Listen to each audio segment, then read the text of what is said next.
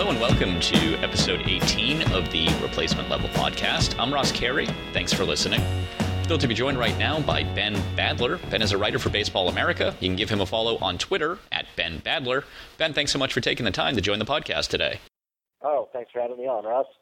Well, Ben, let's start at the beginning, I guess. Tell me what initially attracted you to baseball in the first place. Oh, wow, that's a good question. I guess, uh, you know, growing up, I just was immediately drawn to, I think, probably baseball, football, and, and basketball uh, the most. And then, uh, you know, o- over time, uh, you know, growing up and, and going up through through school, uh, you know, baseball kind of grew on me more and more, and that that really became uh, my passion. Just uh, uh, you know, everything about the game. You know, watching the game, uh, analyzing the game, playing the game. Although the the last part was was very brief uh, for me, uh, but uh, there, there's just so many aspects, you know, about the game and, and ways to appreciate it that uh, you know really drew me to the game and, and made me you know, want to make a career out of it if I could, which which fortunately I've I've been able to do. Why the focus on amateur baseball and on scouting? Uh, you know, it's it's a part of the game that you know it's for for whatever reason doesn't get as much uh, attention as uh, as it should. Although I, I think that's changing. Uh, but it's you know it, it a lot of times gets called the you know scouting gets called the lifeblood of an organization and you know, it gets said a lot, but it's it's really true. Um, you know, this is how you know any team can go out and uh, you know it's not hard to figure out who the top major league free agents are on the market, but you know being able to scout players in Latin America, you know at 15, 16 years old, trying to figure out who's going to be the one to you know help your team, you know eight, ten years down the road. That's that's a greater challenge, and, and it's a it's a lot more difficult. There's a lot more things that that go into it than you know going into the stands and and trying to break down a major league player or, or trying to use you know analytics to to evaluate a major league player. There's just a lot more that uh, goes into uh, evaluating players when they're they're that young. But it's it's important to be able to to build your organization through uh, you know through the through Latin America, through the international free agent market, uh, and then obviously the, through the draft as well. How have you seen the scouting process change over the past few years? And I don't think it's changed too much on the draft side, but uh, certainly internationally, I think a lot of things have changed.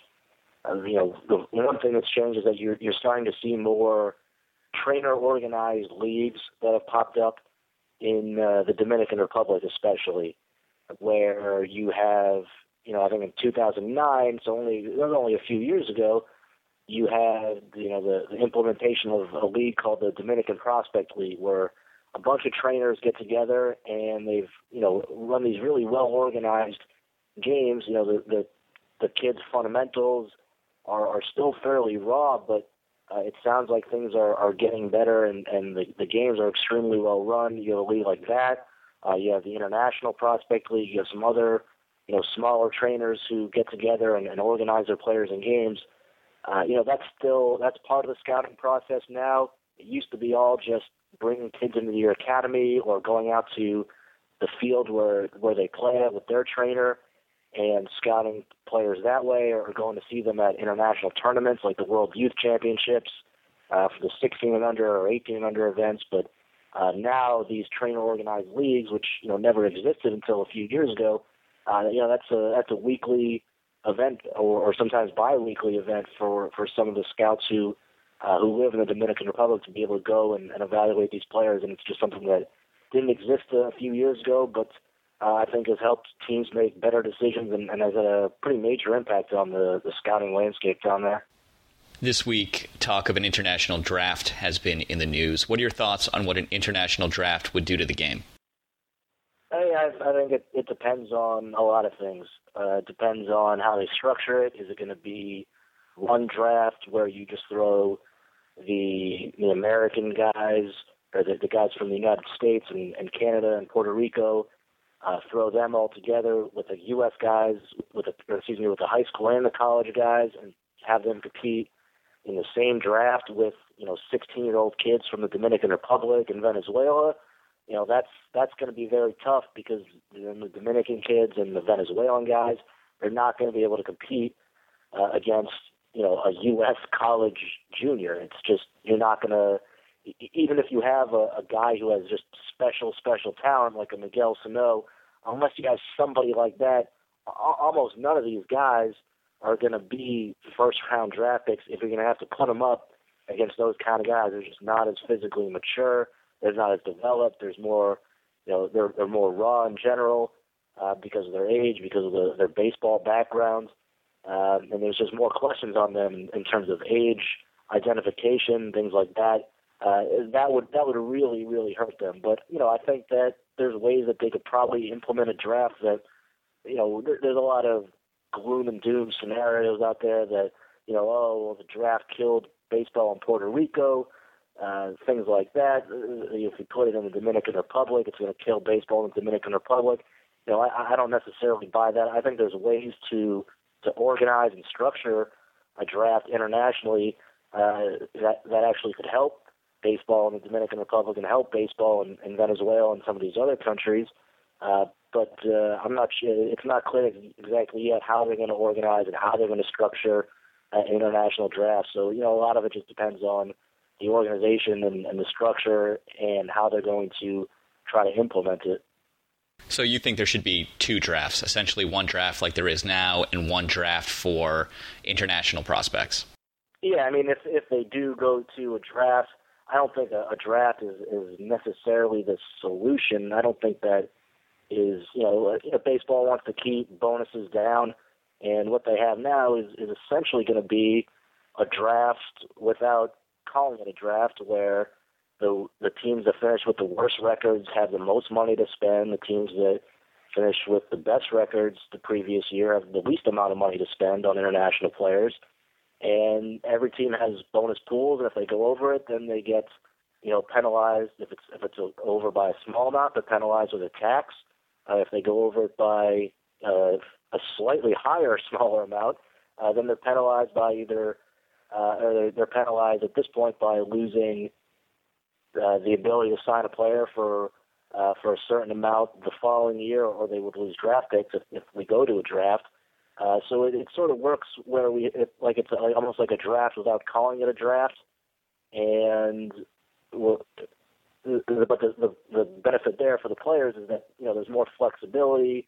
Um, you know, the player can have more choice uh, over which team he wants to go to, and, and a team isn't necessarily, you know, if you know if, if the if the Colorado Rockies, if you know, if, if they finish with the record that they have again this year, that they're historically not a team that spent huge amounts of money on international players, but have had a, a I would say, a very high level of success in the international market um, because they have very good scouts and, and are extremely good at identifying Latin American pitching uh, over the last decade under uh, Rolando Fernandez, their director.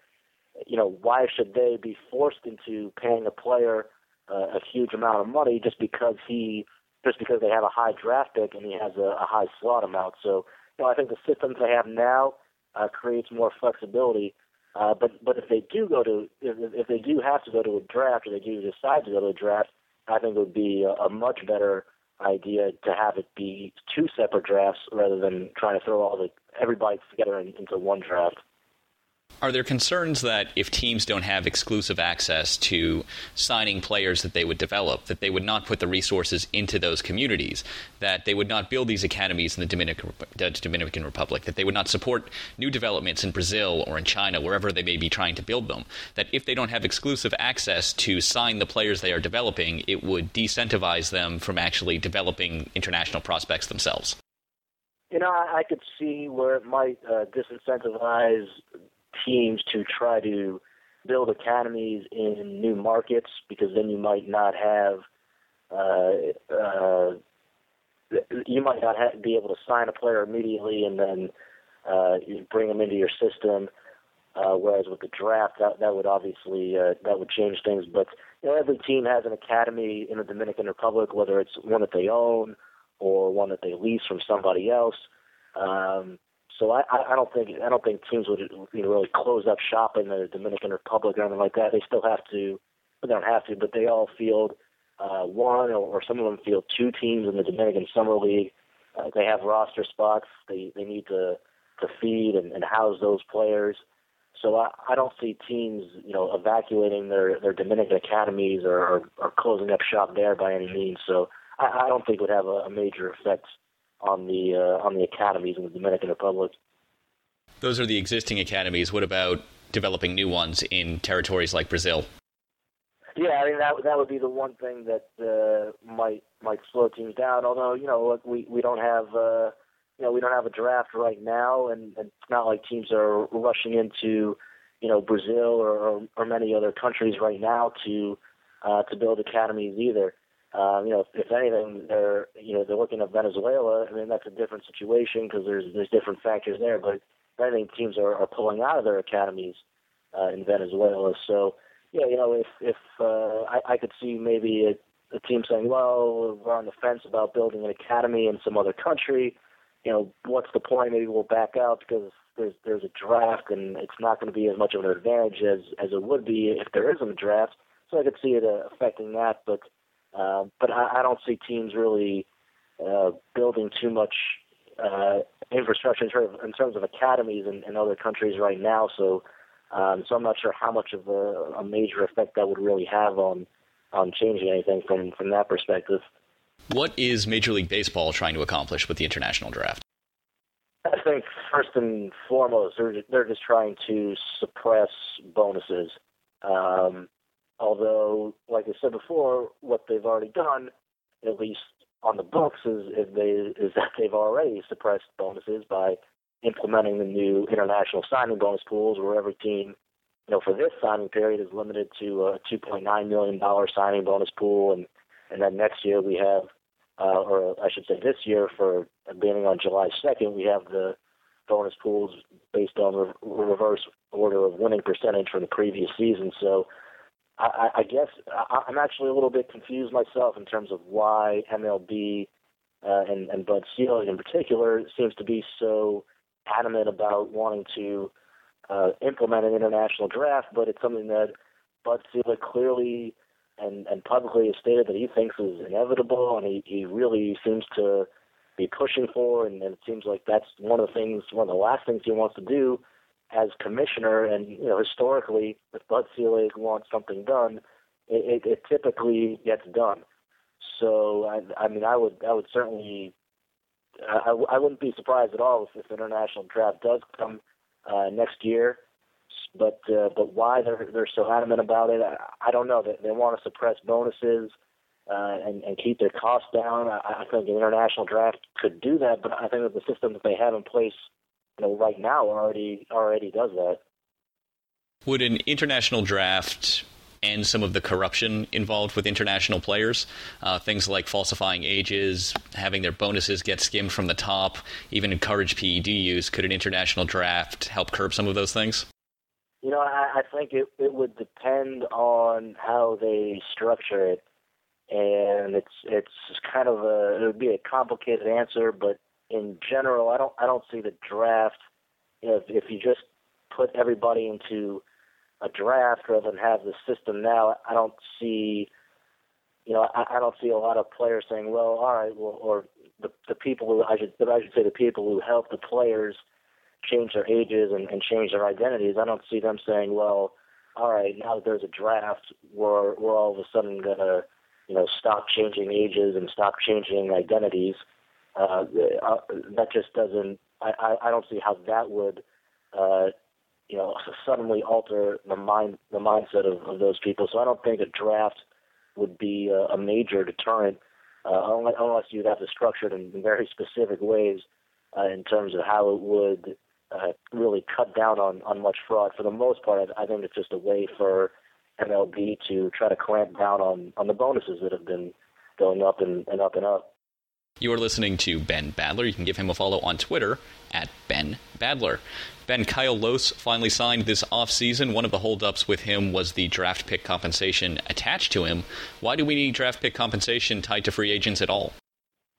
Uh, it's it's kind of the same thing that we were, you know, we were just we were just talking about, uh, Ross. It's, it's uh, you know, it, one of the reasons that you know these draft picks uh, are are attached to free agents is is just what you're saying is that it, it keeps compensation down, uh, or excuse me, it keeps costs down for the owners.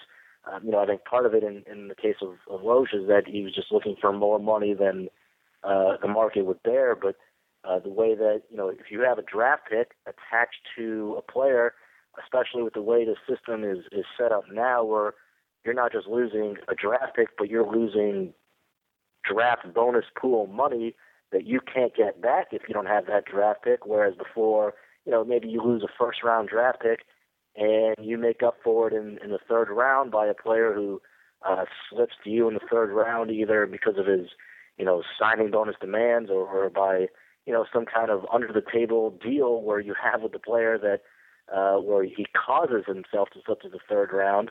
Uh, you might be able to get a first round talent in the third round by just paying him three million dollars. You can't really do that quite as easily anymore if you're losing your draft bonus pool money from your first round pick that you had to give up to sign a free agent. So, you know, I think it's a it's a really smart move uh, by MLB to attach those draft pick compensation, and especially the way it's it's set up now with the draft bonus pools, uh, because it's just another way for the for the owners to keep their costs down uh, on the on the free agent market.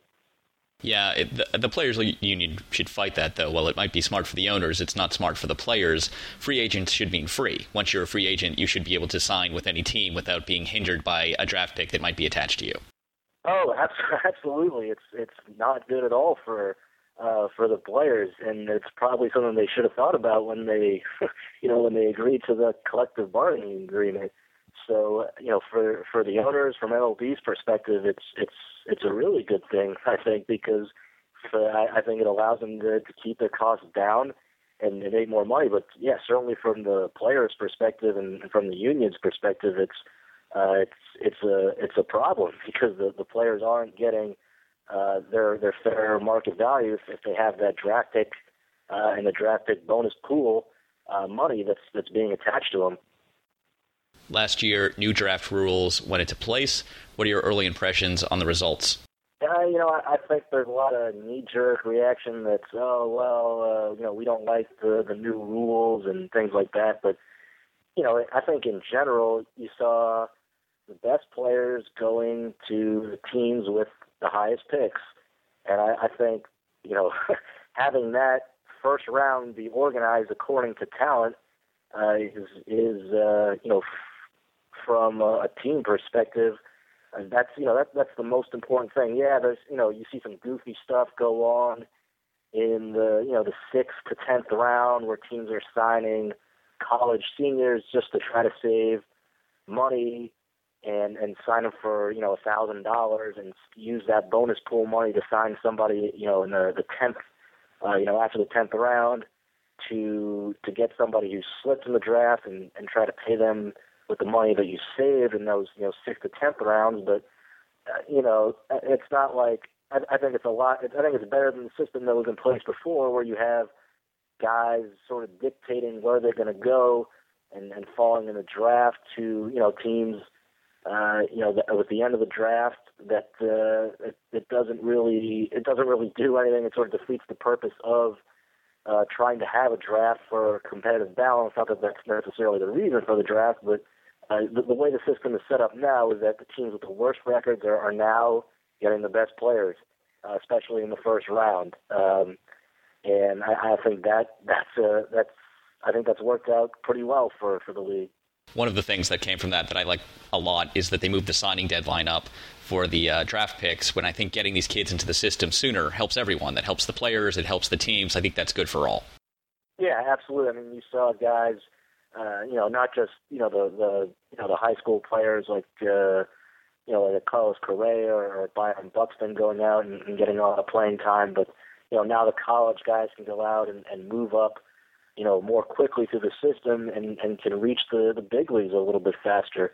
Uh, so so teams, you know, with the high school guys, they have a better sense of you know who they are and, and what they need to work with, and the, and the coaching uh, you know, the, the player development staff on the coaching side knows these kids better, whereas before they were just, you know, coming in late, you know, signing August 15th, coming into instructs, and, and you don't really know them quite as well, and you still want to be, you know pretty hands off with them at that point. Whereas you know now you get to see the coaches get to see him, the team gets to know him for a couple of more months before instructional league and before the winter program. So you can say, all right, well here's some adjustments we might need to make. Here's some things that you know we we can we can start doing and start getting these kids moving up the ladder a little bit more quickly. One thing I never understand is why teams can't trade draft picks. What's MLB's reasoning behind that? You know, I think part of that is they don't want they don't want team, they don't want the players to be able to start dictating where they're going to go, uh, to you know where they're going to go in the draft, which team is is going to take them in the draft. I think it's a way to keep down leverage on the players. So I think if if you ask scouts and and teams, you know, the ones that are actually making the the baseball decisions, I think a lot of them wouldn't mind being able to, you know, to trade draft picks and, and make make their own decisions on on that. But from the owner's perspective and and the league's perspective, it's it's a way to to keep the leverage in the away from the players because then they you know a player could uh, you know, create a scenario where he sort of forces a team to trade its draft pick rather than, uh, you know, keep it. And I think it's just a way to to keep leverage away from from the players yet again. Is there a bias against East Coast players with the draft? A few years ago, Mike Trout apparently slipped in the draft because he's from New Jersey. Is that bias real, and is it justified?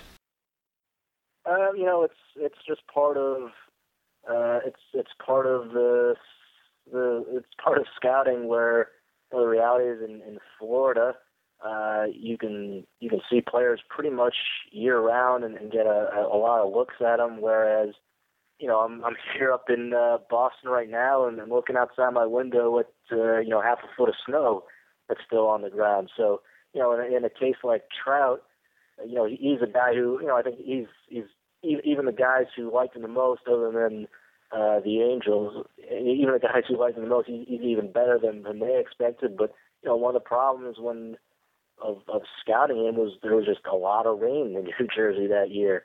Uh, it's not you know Trout's fault. It's not uh, it's not any scouts' fault. There was a lot of rain. They they had trouble you know seeing him a lot. But uh, but yeah, you, you have you have fewer looks at those guys. Uh, not just as an area scout, but as a you know, as a cross checker or as a scouting director who's, you know, going in and, and trying to schedule his time to maybe only get a, a few looks at those guys. So, you know, it just gives them, you can just give them fewer looks at, at players from the Northeast compared to, you know, Southern California or, or Texas or Florida uh, or some of these other southern states where where you can just you have more information on these guys, and you're, if you see a guy more often, you're going to have more more confidence in in your evaluation on a guy. So so yeah, I mean, that just uh, just a natural byproduct that sort of works against players from uh, from the Northeast or, or any other cold weather state. The WBC took place earlier in the spring. Do you think Major League Baseball is accomplishing what they want to with the tournament? Yeah, I think so. I think it's you know it's it's giving them huge uh, huge TV ratings in countries like Japan uh, when Japan is playing or Korea, Taiwan. Uh, it's it's and, and the Dominican Republic too, in the finals especially. So I, I think it's it's accomplishing that. It's it's and it's good for growing the game in some of these smaller countries where baseball isn't quite as popular. You know, I shouldn't say a smaller country like China, but uh, you know, in terms of obviously not population, but uh, in terms of the the baseball fandom in China. It, it really it's it's not non-existent, but I mean for a country with you know more than a billion people, you would think you know you you should be able to get some kind of baseball talent out of China, but you know you see the the team that they put on the field. And it's you know it's a lot of guys throwing you know I think their best pitcher maybe touched 84 miles an hour. It's a lot of you know five ten, five eleven guys weigh like a hundred 150, 180 pounds. Not a lot of big bodies, not a lot of tools, but you can see over the last decade from talking to scouts who've been following, you know, the Chinese baseball program since MLB uh, got involved and has been bringing instructors, and, and China, you know, had some, you know, relative success in, in the last two WBCs by by winning a game in each one of those. That uh, you know, the level of fundamentals is is improving over there Uh, so you improve the level of fundamentals over there. You improve the the quality of players over there, and then eventually you'll start getting the athletes that you see over there that are you know in track and field or, or involved in other sports in China. You know that get the better athletes than baseball does, and maybe all of a sudden a few of them say, "Hey, yeah, this this baseball stuff is pretty cool. I'm gonna I'm gonna try my hand at uh, you know playing some baseball." And then all of a sudden you get those guys in the system and start playing baseball, and you know who knows? Maybe in 10 years, maybe in 20 years, we'll have a you know Chinese baseball prospects. Maybe it'll maybe it'll never uh, maybe it'll never be a really a source of production for for Major League Baseball talent, but uh, you, you can certainly see that it's it's improving and hopefully growing the level of interest in some of these countries where baseball historically has not been uh, a popular sport. How would you improve the tournament? One of the things I would do is is when you have you know I was in Fukuoka for uh, the first round in Japan, and when when Japan was playing, that place was the, the dome was was fun. I mean, it was the the Japanese fans get really into Team Japan. It's it's almost like being in a like a college football arena, but with like a, a Japanese flavor to it, where the fans are, are jumping up and down and they're, they're banging on the drums and they're cheering and they're singing. It's a fun environment when you're in when you're in that stadium and China is playing Cuba or Cuba is playing Brazil uh, I'm not exaggerating. There were no more than a hundred fans in a stadium. It was like completely dead. So I would one of the things I would do is I would just give away tickets to those games where in Japan where where Japan is not playing and, and get some kind of uh an atmosphere in there that that wasn't just like all right this is a spring training game in a dome it basically felt like uh or a minor league spring training game in a dome I should say um, because the, the, the atmosphere was just dead. Uh, you know, the other thing I might I might also consider tweaking the pitch count rules. I think that should be up to up to the individual teams what they want to do. I, I realize that you know major league teams want to keep their guys on a you know on on certain restrictions for uh, you know f- for their own considerations, and I understand that. And I understand that MLB wants to be uh, respectful of that. But you know, I think if you have a manager who's who's willing to work with teams, there's really no ideal time of year to have a tournament. But if, if you're going to have it in March, it's going to be a, a reality. But as, as long as you have a manager who's uh, on the on Team USA who's willing to uh, to adhere to that, I don't think that you know Japan or Taiwan or, or some of these other countries uh, or Cuba, which you know is in the middle of its season, I don't see why they should be restricted to keeping their guys to, to 75 or 90 pitches uh, in the first round or the second round, or, uh, or or having these restrictions put on their pitch counts just because uh, the the U.S. guys want that for just as the major league teams want that for their own players. I think it should be based on the uh, every team should have their own choice to make on on what they how long to leave a pitcher out there for. Ben, let's switch focus and let's talk about some of the top prospects around baseball and some of the prospects that might most help teams this year. Let's start with the AL East. Jackie Bradley has had a great spring for the Red Sox. Give me a scouting report on him. Yeah, he's just a, a terrific defender and a, a very good offensive player too. Um, you know, defensively, you know what's interesting about him is he's not like a he's not like a Carlos Gomez or, or even a Jacoby Ellsbury kind of burner in the outfield, but his instincts and the reads that he gets off the bat are just so good that he has you know inc- incredible range, first step, uh, good arm. You know, defensively, I, I could see him winning a, a Gold Glove uh, w- within the next few years. He's he's that good of a defender, even without having premium speed, which is something that you usually need to have to be a premium defender in center field. Offensively, yeah, I mean he's he's had a huge spring training. Uh, I, I would not want to keep him up right now on the major league team. I think he could use more time uh, in the minor leagues. I think he could hold his own fine uh, in the majors right now. He has a really good approach to hitting, really good strike zone management, good pitch recognition. You know, a good hitter, not not a lot of power. It's probably below average power, but uh, he's a guy who could you know, who could hit 300 in his prime and, and get a ton of walks for you put up a high on base percentage. I think it's probably in their better interest uh, for the Red Sox to, to keep him down for a few weeks and, and delay his service clock for another year. Uh, but but once he's up, yeah, I mean, this is a guy who's a, who could be, other than power, you know, a, a pretty complete player. And what about Xander Bogaerts? Does he project long term as a shortstop? If you look at the the body and the skills that he has right now, he could probably play shortstop. But with him, the the thing, the only thing that's going to keep him from playing shortstop and probably move over to, well, ideally third base. We obviously have Will Middlebrooks over there. Uh, but the, the thing with him is he's just going to get so much bigger and stronger that he's going to slow down. It's it's going to take away from his range, and it's not really going to be an ideal fit at, at shortstop. You might be able to to squeeze him in there. You're, you're certainly not going to get plus defense out of him at, at shortstop. Right now, you might be able to get you know average or a fringe average defense from him uh, at the shortstop position.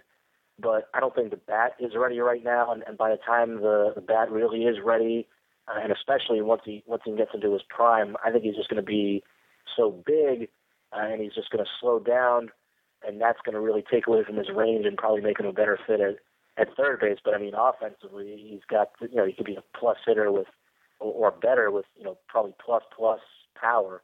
Uh, so you're talking about a guy who could be a, a force offensively at, at really any position you, you want to put him. Is he the type of prospect that could net a huge major league star in return if put on the market? Could the Red Sox get David Price or Troy Tulowitzki, someone that they might be looking for at the trade deadline? Some of those names that might be available. Yeah, I mean, if you're gonna if you're gonna make a trade uh, and for a, a big time star, you know there there aren't many guys in, in the minor leagues who would be a better centerpiece than Xander Bogaerts. but uh, I, I have a hard time seeing the Red Sox trading him. Uh, you know, if anything, I, I could see them maybe trading somebody who's maybe more established, like uh, Middlebrooks, and then trying to put Bogaerts in at, at third base. But uh, I just have a hard time seeing Bogaerts being traded from the Red Sox. But yeah, his his trade value would be uh, about as as high as anybody in the minor leagues. Jose Iglesias is a guy that Red Sox fans have actually been hearing about for quite a bit of time. Everyone says the glove is legit, but the bat is not. Can he be Brendan Ryan? Is that his ceiling? It's hard to see him hitting anywhere higher than than ninth in, in the lineup. It's you know, it's, it's it's not like it's a, a really long swing, but there's just very little uh, impact in the ball. Uh, it's it's hard to see him hitting much higher than you know 230, 240 kind of hitter. It's not like he draws a lot of walks to get on base, and, and there's very little power there. I mean, defensively, his his hands are are, are incredible. He's got good range. He, he's got a good arm. Uh, he's he's got a really quick action and a quick transfer. He, he does a lot of things really well defensively, but but yeah, offensively, it's just uh, he, he's he's got a long long way to go, and I, I just don't see a lot of uh, projection with a bat to to feel comfortable putting him in as, a, as an everyday guy uh, in the big leagues. What can the Rays expect from Wil Myers this year? You know, I think he's he's a guy who last year he started to show more power than he ever had in the past, and it, it came at the expense of some some swinging and missing. Uh, whereas before, he was a guy who was a really good hitter, had some solid you know power, but uh, was a, a great hitter with a, a great strike zone knowledge, good pitch recognition. Didn't really swing and miss too much, uh, and he had some some knee injuries, a knee injury that kind of maybe sapped his power a little bit. But last year he just sort of went, you know, all out, uh, swinging for the fences, and you know the, the power really showed up. You know, this year hopefully he can find, uh, you know, some balance between, you know, hitting for average and uh, and hitting for power, which you know I, I think he will do. And whether that comes this year or whether that comes in in a couple years, where, where it might take him a couple years to to adjust to major league pitching, uh, you know, I'm not really sure what's going to happen. But but ultimately, I think, I think in the next couple of years, you're going to see this as a guy who can who can hit for average, who you know manages the strike zone well, so he's going to get on base. And he's got you know well above average power too. So this is a guy who who who really could be one of the better offensive players in, in baseball within the next few years. Tampa has been excellent at uh, drafting and developing their own pitchers. Uh, what do you expect from Chris Archer this year? I think it all depends on his uh, fastball command. I mean, he's, he's got two pitches right now uh, with his fastball and his, his slider, and he's got uh, you know an improving changeup too. But the, that fastball and the slider, especially, are, are really uh, you know plus, if, if not plus plus pitches for him. You know where he gets in trouble is, is where he uh, you know he doesn't command his fastball and, and he he misses his location and then he gets himself in trouble. Uh, or he starts to rely a little bit too heavily on his slider rather than getting ahead with his fastball and then trying to put hitters away with the slider. Uh, and what he what he'll do sometimes is he'll try to get that you know that that swing and miss with a slider on uh, on strike one or, or or early in the count, and then he falls behind the count, and then he's all of a sudden has to throw the fastball when he's behind the count. He doesn't have great fastball command yet, and he'll he might make a mistake, and and uh, hitters can take advantage of him from there. Uh, so if, if his fastball command is you know major league average fastball command, uh, the stuff that he has, he, you know, he could be a potential uh, frontline starter for them. The Baltimore Orioles seem to have two potential frontline starters in the minors with Dylan Bundy and Kevin Gausman. Uh, tell me a little bit about those two.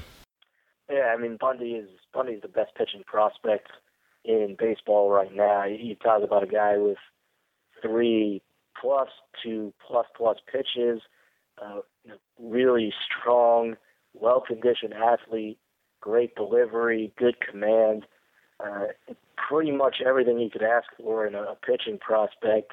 Uh, that's what Dylan Bundy has, and I, I could see him contributing right away uh, this year. I don't, I, he's not going to start in the major leagues, but uh, by mid-season, I, I could see him there, and, and within the next couple of years, this is the this is the kind of guy who should be contending for a Cy Young award for them. Uh, Gausman is he's not at the level of Bundy. Uh, I know some other scouts are are, are higher on him uh, than I. He's he's got talent. He, he has a really good fastball uh, changeup combination. The, the concern with him is as a right-handed pitcher who doesn't have a uh, you know an above-average breaking ball right now. It's it's more of a you know an average kind of kind of breaking ball, which you know he can get away with with with his fastball and if you know and if his changeup's working and his command, uh, his fastball command is on.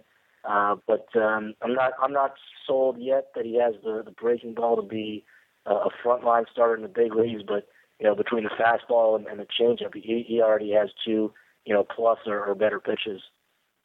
Let's shift over to the AL Central. Uh, the Tigers sent down Rondon today. Uh, do you think that's the right call? Yeah, I, I never really understood what all the buzz was about Rondon coming into the year as a, a potential closer for them. Uh, I really like Rondon, but the and the guy throws 100 miles an hour, and, and he's just an enormous human being. He's he's fun to watch pitch, but uh, you know we got to be realistic. The guy has work to do on his control.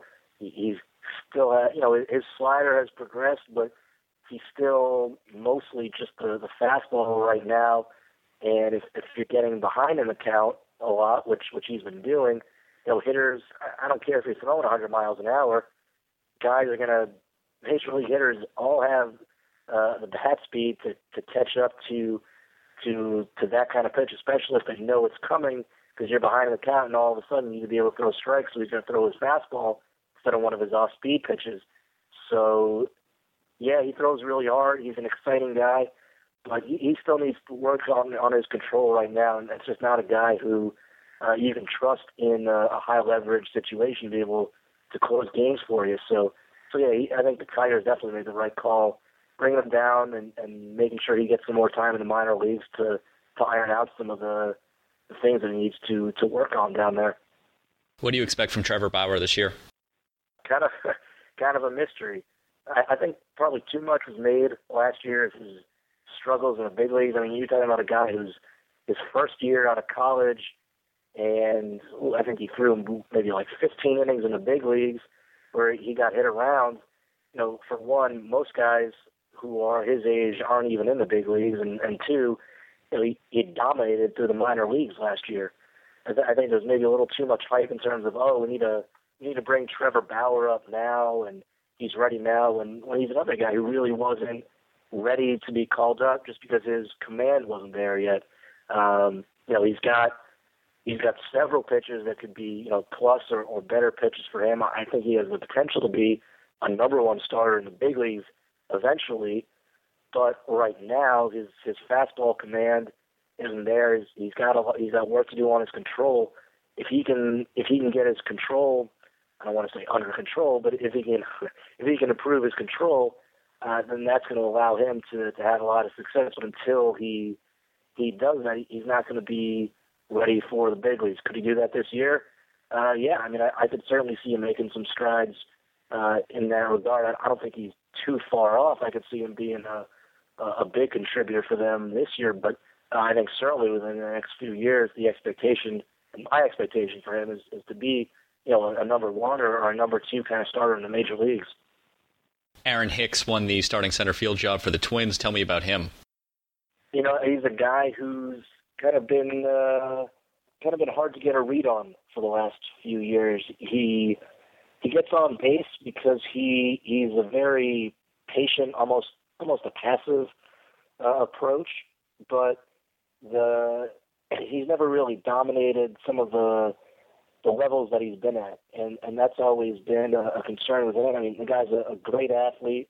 Uh, he's he's got excellent tools. He can you know he can run. He can throw.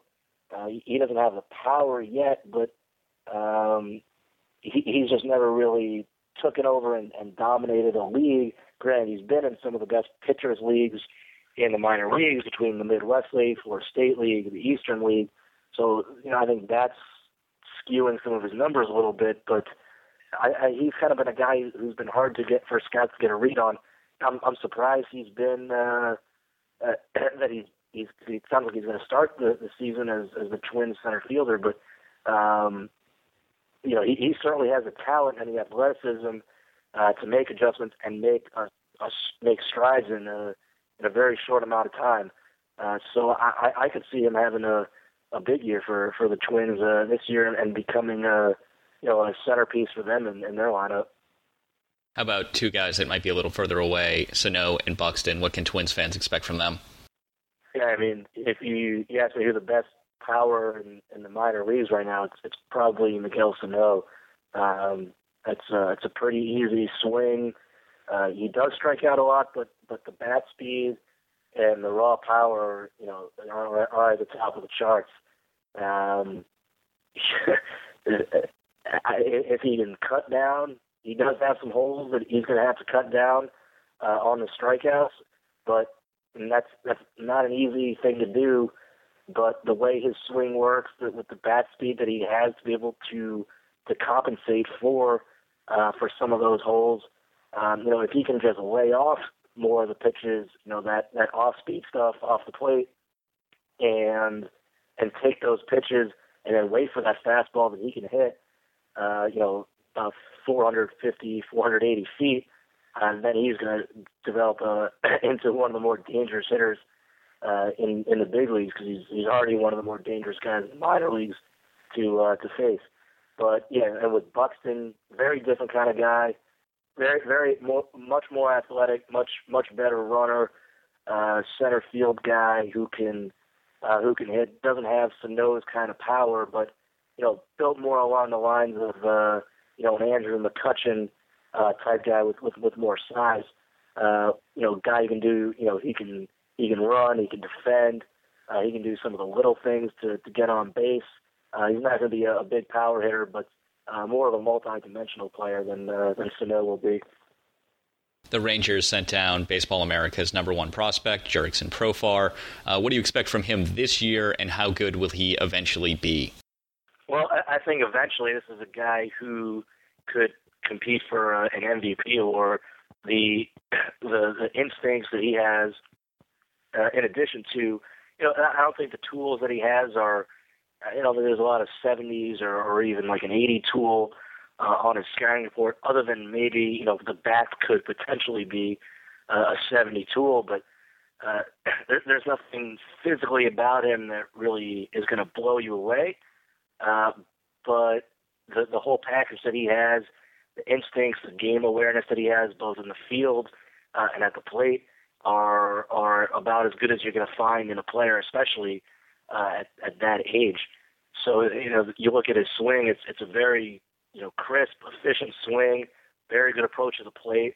Guy who could hit you know 300 or better, get on base a lot. I think the power is going to uh, continue to grow for him. I don't think he's going to be a 25 to to 30 home run guy, but he'll probably hit 15 to, to 20 home runs in his prime. You know, this year you might want to temper expectations for him. You know, he, he's not as physically developed as a guy like Bryce Harper uh, or Mike Trout. Uh, guys like those were last year, so I don't expect him to come in and, and put up that kind of uh, a rookie impact at his age. Uh, but he, he's a guy who, you know, with the, the the roster the Rangers have now, it's, it's hard to to squeeze him in there. But you know, if an injury comes up, there's there's a few different places where they could uh, plug him in. And I could see him having a you know a solid rookie year, and then a few years from now, really you know breaking out and becoming uh, you know a star in, in the game. There was some talk earlier in spring training about possibly moving him to second base, moving Kinsler over to first or to the outfield. Would moving a prospect like Profar off of his natural position hurt his development? You know, I think it would. They, they see him some time at second base, might even see a little bit of time at third base. I, think that actually uh, that that can help guys because it gives them a better appreciation for, you know, if, they need to in a pinch, go over to to second base, or if that's just you know Andrus is healthy and you know they have a need at second base for for whatever reason, or or at third base, you know Beltre goes down or something, you know then he has that comfort level and that familiarity to be able to to go in there uh, with some experience of the position rather than going in there cold and trying to you know to learn it on the fly. I don't think it takes you know that many game repetitions to to pick up uh, the position if you're a guy who can handle shortstop, especially somebody who can handle it as well as Profar can. But but there's some subtle differences the way you know the footwork is around the bag at second base uh, or at third base, or, or how you position yourself, or or how quickly the ball gets on you, how to take certain grounders to your left or to your right, uh, or, or to let them go through, things like that. But, but giving them uh, a little bit of uh, experience in some of these other positions, I, I think that only uh, helps the guy out. I mean, you don't want to put a guy who is a natural shortstop and, and have him play, you know, 70 or some some 80% of his games at second base when you think his future is at shortstop. But you know, giving him a little bit of time at, at some of these other positions, I think is uh, is beneficial for him. Are any of the Mariners' young pitchers ready to make the jump and contribute this year? Yeah, I, I think they have uh, a few guys who you could possibly see in the second half. Uh, you know, the big one is uh, Taijuan Walker. His, uh, you know, power stuff, but uh, you know, another guy who you know we talked about this uh, about a few guys on on the program today, but uh, just the the command needs to improve. Uh, you know, once he once he can, I think he can, but you know, improve his his fastball command. I think he will. Uh, he certainly has the stuff to to do it. Uh, but you have guys like him or, or James Paxton. excuse me, James Paxton. Uh, it's the same thing. Plenty of stuff, but you know, once the the command, especially the fastball command, comes around, that's what's going to enable these guys to be ready and, and be able to contribute to the to the major league team. Moving over to the National League, Julio Teheran made the Braves rotation. Give me a scouting report on him.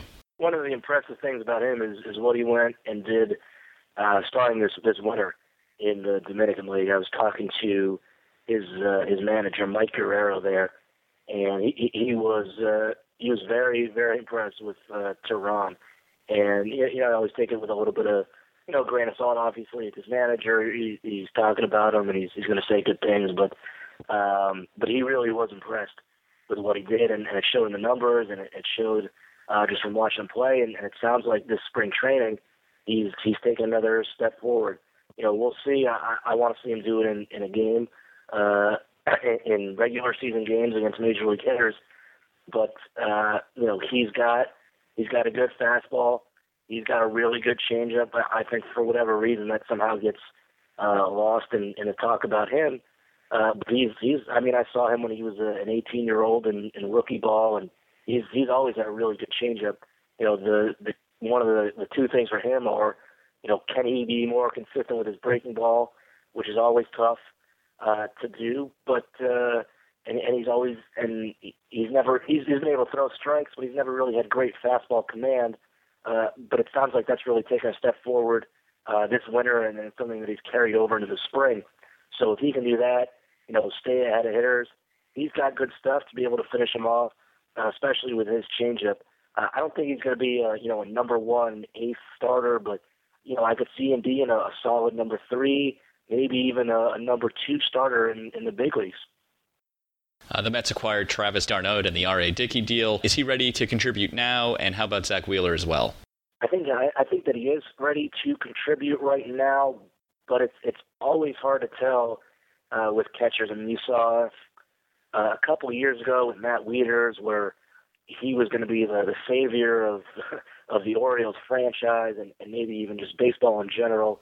Uh, there huge expectations him, and he comes in and you know he's a solid player, but he, he's not dominating the world like everybody uh, seemed to think he would immediately. Or you know Devin Mesoraco last year with with the Reds, guy who had great numbers in, in Double A and and dominated up to the high minors. And then you know it's it's it's hard to come up to the major leagues and have to handle all the responsibilities that go into handling a major league pitching staff that you know you're probably not even used to handling before, and then oh by the way, also you know hit at a at a high level against major league pitching too.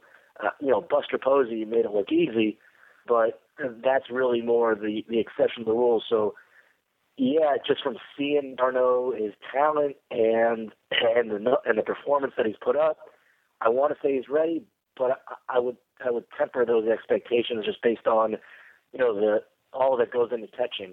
Uh, Zack Wheeler, same thing with Taijuan Walker, same thing with some of these other guys. Uh, frontline stuff, but again with him, it's about fastball command. I don't think it's ready quite yet. I think he needs more time in the minor leagues. You know, if it's if if it's June or July, and he's got that tightened up, yeah, absolutely, I could see him uh, coming up to to New York and, and making an impact for them. But but he's still got some work to do on his fastball command right now. The Marlins major league team is a mess, but they do seem to have some elite prospects. Tell me about Fernandez and Yelich. Yeah, those those are two really really exciting guys for them. Uh, I think I called Bundy the, the best pitching prospect in the minor leagues before. Um, you know, if it wasn't for Bundy, I'd probably throw that label on on Fernandez. Uh, power, power stuff, really sharp breaking ball, guy who, you know, obviously his, his fastball command still needs work. He's he's only pitched in the lower minors, but I, I think he has the stuff to be a, a number one starter. Uh, misses bats at, at an electric rate. Uh, yeah, there's some concern about his body that I don't really uh, share I don't think that matters too much. He's gonna, I think he's gonna repeat his delivery just fine and be a, a durable guy and and be a frontline starter for them eventually. And then Yelich is just a guy who's a just a very smooth, polished hitter, really good approach to hitting. Uh, not not the prototypical power that you're going to want uh, right now out of a corner outfielder, but I think he has the room. I think he has a room in his frame to uh, to fill out and, and add strength and, and add some power down the road. But just a really smooth, polished hitter who, who really knows what he's doing up, the, up there at the plate. Uh, moving over to the NL Central, the Cardinals always seem to develop players and players that contribute to the roster. Shelby Miller was given the fifth starting spot in the rotation. Trevor Rosenthal might actually close this year with uh, Jason Motte getting injured, and Oscar Taveras is waiting in the wings. Tell me about all three of those guys. Yeah, I mean that's that's why they have the best farm system in baseball. Uh, they just they have impact talent and, and they have uh, they have a depth too with of of impact guys. You know, Taveras is going to be. I don't know exactly how they're going to fit him in, but I think they're going to find a way because on a lot of teams he'd be he'd be their starting you know left fielder or, or right fielder on opening day. Uh, guy who rarely swings and misses. His his bat head is just you know stays in the hitting zone for a long time, so it's it's hard to uh, to pitch to him. He doesn't have a lot of holes, and then last year his power really took off. So you're talking about a guy who is going to be hitting over 300 with uh, with a lot of power. That's that's going to be a dangerous guy for for anyone to pitch to, uh, and and if there just aren't going to be many ways to to try to get him out. Um, you know, Miller struggled early last year, but but really turned it around Um, I think he's still, if you know, once he's healthy, he's, he's going to be, uh, you know, a potential frontline starter for them. And then Rosenthal, I'm not sure the the role, uh, either short or long term that they're going to use him in, but I, I've always thought he's one of the more underrated uh, pitching prospects in the minor leagues, and I think he's starting to show why. You know, he's a guy who he can really run his fastball up there and, and has a, a pretty good idea of, of what he's doing on the mound. You know, if if they want, I think both of that Miller and uh, Rosenthal could be frontline guys for them. But you know, if if need be, uh, you know, Rosenthal has the stuff to to be a closer as well. How about the Pirates pitchers in Cole and uh, Taillon? Yeah, I think uh, I think those are another two two of the better pitching prospects in baseball. I don't see. I, there's some guys who see Cole as a, a number one starter. I don't. I don't see the, the just the way that he delivers the ball. I, I think hitters have an easier time seeing it out of his hand than the pure stuff might suggest. I mean, but between the fastball, the breaking ball, the changeup, it's all you know plus or better stuff. So you think, wow, you know, and he's throwing strikes. This guy should be a number one starter. But for for whatever reason, just, just the way I think he delivers the ball, it, there's there's not quite as much deception in his delivery. So hitters have an, an easier time picking up the ball out of his hand. And can that be corrected? Uh, it it can be it can you can you can make some alterations, but the, the thing is he's had so much success, and when you start you know messing with one thing in a delivery you might take away from his stuff. And I think guys in general are, are just risk averse to trying to change a guy, and, and, and understandably so. I mean, it's not like he's really faced. Uh, you know, I, I could be wrong, and, and the majority of scouts could be right that he he is going to be a, a number one starter. I, I still think he's going to be, you know, a very good major league starter. But I, I just think that hitters have a, an easier time seeing the ball out of his hand compared to some other guys. That said, you know, even if you see it out of his hand, it's whether he's going to throw you a 97 mile an hour fastball or a nasty slider that breaks off the plate or, or a changeup with, you know, good, you know, sink and fade. It's still hard to. it's not easy to, you know, just turn him around and square it up because he does have some really good pitches. So, you know, to to, to start altering with him or tweaking him uh, you know, maybe down the road if he doesn't, if he if he struggles, that might be something that they look into. But for now, I don't see any reason to to start changing the guy. Um, and then with Taillon, you know, another guy who really really good stuff. Um, another guy who is is uh, uh, you know really good fastball. I, I, I like his breaking ball too. Uh, really just electric stuff, and, and another potential frontline guy for them. How about Jorge Soler with the Cubs? Yeah, I mean, um, I really, really like uh, Jorge Soler. I remember hearing about him when he was still uh, when he was still in Cuba, and he was uh, an 18 year old for their junior national team, and he went to a tournament in Canada and just uh, he dominated there. He showed I don't want to say five tools, but I mean he showed just explosive bat speed, huge raw power. I mean the guy was like six three, I want to say, you know, 200 pounds at the time. He's, he's blown up since then. Uh, he ran well for his size. He still does. Defensively, he's going to work on his, his routes in the outfield, but I think that's just going to come with experience. You know, Mike Stanton had the same thing, and now he's one of the best defensive right fielders in baseball. But uh, you know, he runs well for his size. He's got a good arm, and then at the plate, what what separates him is he doesn't just have great bat speed and, and power uh, you know, Viciedo has great bat speed and, and power too, but what separates Jorge Soler is I think he just has a really, he has a very good approach at the plate. He, he doesn't chase much out of the strike zone. He's got a, a good swing. You know, there's, there's some length and, and there's a couple things in the swing that are not unorthodox, but uh, he can be pitched to. Maybe that he's going to have to tighten up a little bit, but uh, other, I mean, it's just I, don't see any major flaws uh, in his swing or, or his offensive game. This is a guy who's going to get on base at a high clip and, and hit you, you know, 25 plus home runs per year.